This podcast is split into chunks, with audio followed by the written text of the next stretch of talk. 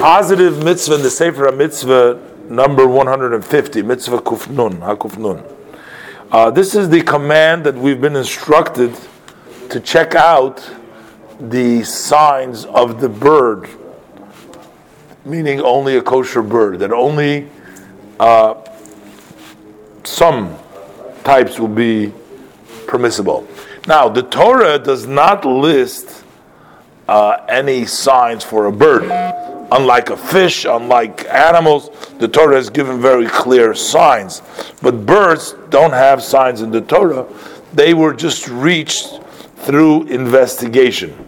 Because that's through conclusion. Because when we reflect on all the different kinds of birds that the Torah has prohibited, one by one, we find one common denominator, uh, which includes this.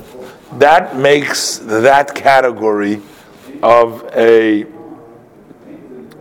uh, uh, signs of the bird. That becomes that common denominator. That that those those denominators are become the signs of a bird. Uh, so he says now this that we have uh, been instructed to deal uh, by birds and say this one is tame, is impure, you can't eat that. This one is tired, this one is clean. So that these laws, that is a mitzvah assay. That is a positive mitzvah. Uh, as the language of the Sifri says, called tzipar tohoiro toichelu, you shall eat all clean birds Zu mitzvahs esa. That is a positive mitzvah. I think what he's saying here is that it's not like when you're eating a, a bird, you're doing a mitzvah say by eating the bird, but by judging about the birds and saying this one is clean and that one is not clean, the laws about it, those that becomes the mitzvah say. I have to look this up more. Uh, more. So um, it's explained what you've hidden, what we've hinted. Rambam says this is the idea. The details of this mitzvah have been articulated in the tractate Chulin. Positive, the positive mitzvah 151, mitzvah Kufnun Aleph. Uh, those are the command that we have been commanded in the signs of the Chagovim. Those are the grasshoppers. Uh, the Torah uh, gives you a explicit uh, in Vayikra Perik Yudalev Pasuk Chof Aleph uh, the Torah tells you uh, the pasuk it says Asher loy kra'ayim mimal raglo.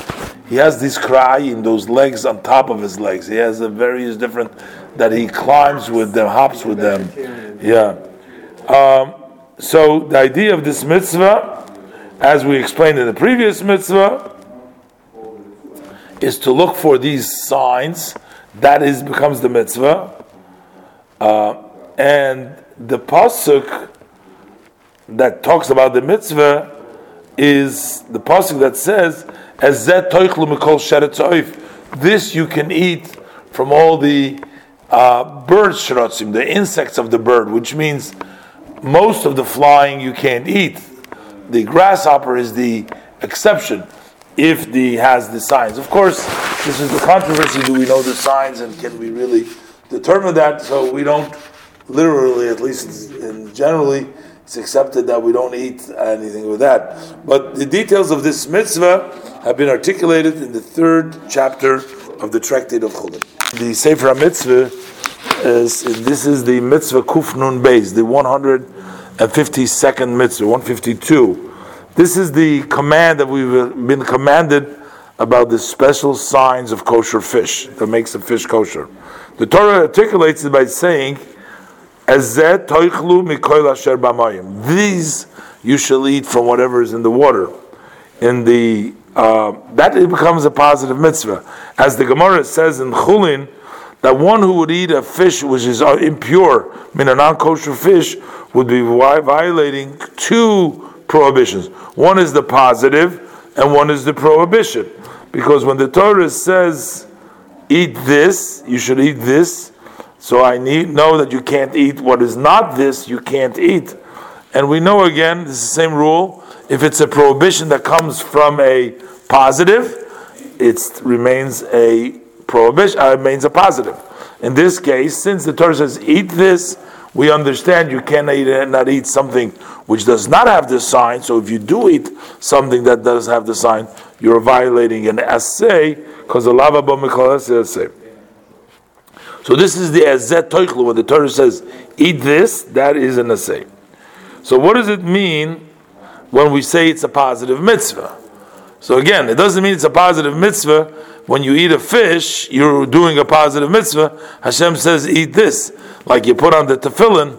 Uh, you're doing a mitzvah when you're eating the fish. But what it means, the Rambam says, stresses, that we are instructed to judge by the signs and to say, this you're allowed to eat, this you're not allowed to eat.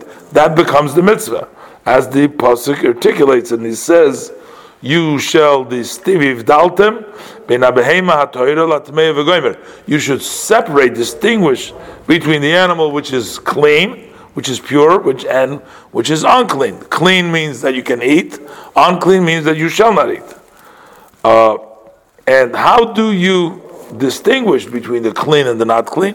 That is only done by the signs of the different species, whatever the Torah has designated as the signs.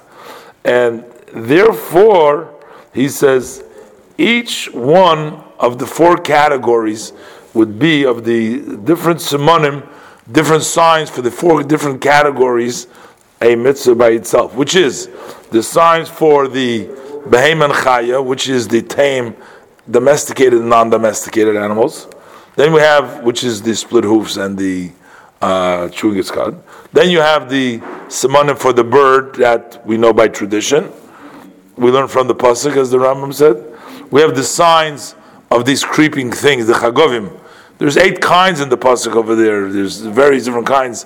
The kosher ones that the Torah says that you could eat, and also the signs for the fish. So you have these different signs. Fish is the um, snapir v'kaskeses, the uh, scales and the fins. So I already we explained the language that they called each one an essa, which means these signs that you have to distinguish. Those are the positive mitzvah. The details of this mitzvah have also been articulated uh, which is talking about now the signs of the fish in the third chapter of the Tractate of Chulin. Prohibition number 172, Hamitzvah Kuf Ayin Beis, in the Sefer HaMitzvah, the Rambam. This is the warning that we've been warned not to eat any animal, tame or wild animal, which is tomei, which is impure, which is not kosher. That means that it's tomei. And that is based on the pasuk in Devarim in chapter 14, Yudalid, in the verses Hey through Vav. The Torah says there, loy toichlu mimale hagera. Uh, the following you shall not eat those, even though they chew their cud. Uh, the gomel is the camel, the chazir, the swine, har harneves, the rabbit, the shofan. So um, they are not to be eaten. However, these are the animals that the Torah uh, specifically says. But, uh, all other uh, impure animals, the prohibition is not explicit. But the Torah says that any animal that splits its hoof and it chews its cud, in the behemoth you should eat. So, from the fact that you can eat only those, we know that if it doesn't have both signs, then we're warned not to eat it. However, that would be a prohibition that comes from a positive, because you should do this, and if you don't do that, you can't do that. That would be a lav habo miklalasei, and as explained, that was a esa. And we have a rule that love that comes from an essay is an essay. It's treated like an essay. You don't get lashes for a prohibition which is derived from the positive. But till then, that would not get you lashes for that. But we have also been prohibited all kinds of unclean animals, and we are actually liable for lashes for eating them, and we're liable for malchus through a fortiori, through a kal v'chomer. Because what we say is like this: since even a chazir, a swine, who has one kosher sign, his splits are hoof, his hoofs are split. You would get lashes.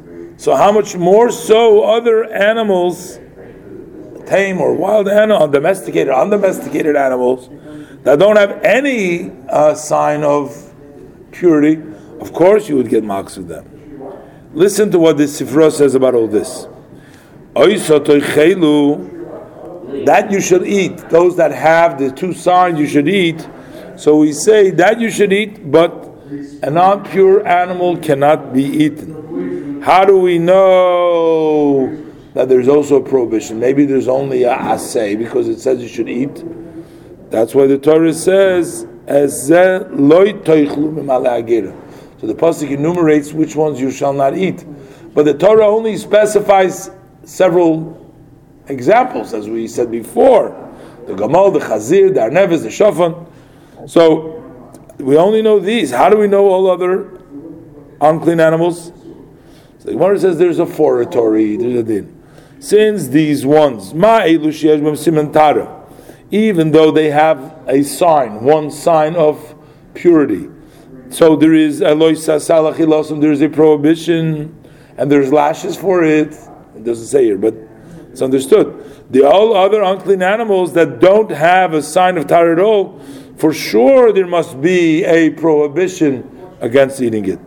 So it turns out that the camel, the the, the rabbit, the shofan, the chazir, the swine, are from the pasuk, and all the other unclean animals that are not kosher come from a Kal So the positive mitzvah is the Torah says clearly, but the prohibition is a Kal But this Kal is just to teach us.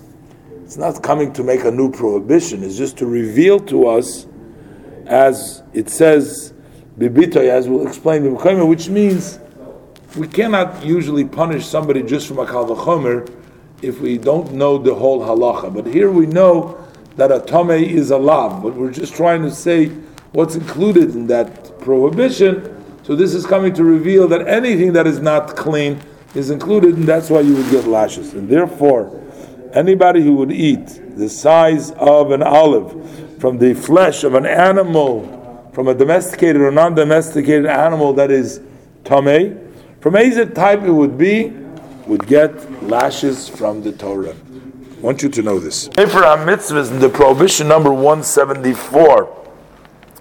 This is the warning that we've been warned not to eat an unclean bird, an oif tameh, a bird that is not clean. A non clean means non kosher. And that is when the Torah talks about the non clean birds, those, those species, the Torah in Dvarim Perik Yud Aleph Pasuk Yud Gimel says, "Ves eila tishaktsu min ha'oif lo yeyochelu." The following you shall be mishakets from the bird, meaning to make abominable, not to eat from the bird. They shall not be eaten. The gam ha'oichel mehem kizayis b'sorim like one who would eat the size of an olive of a non-kosher bird would get lashes. The details of this mitzvah but also the two mitzvahs that preceded it are in the third chapter of the tractate of Chulin.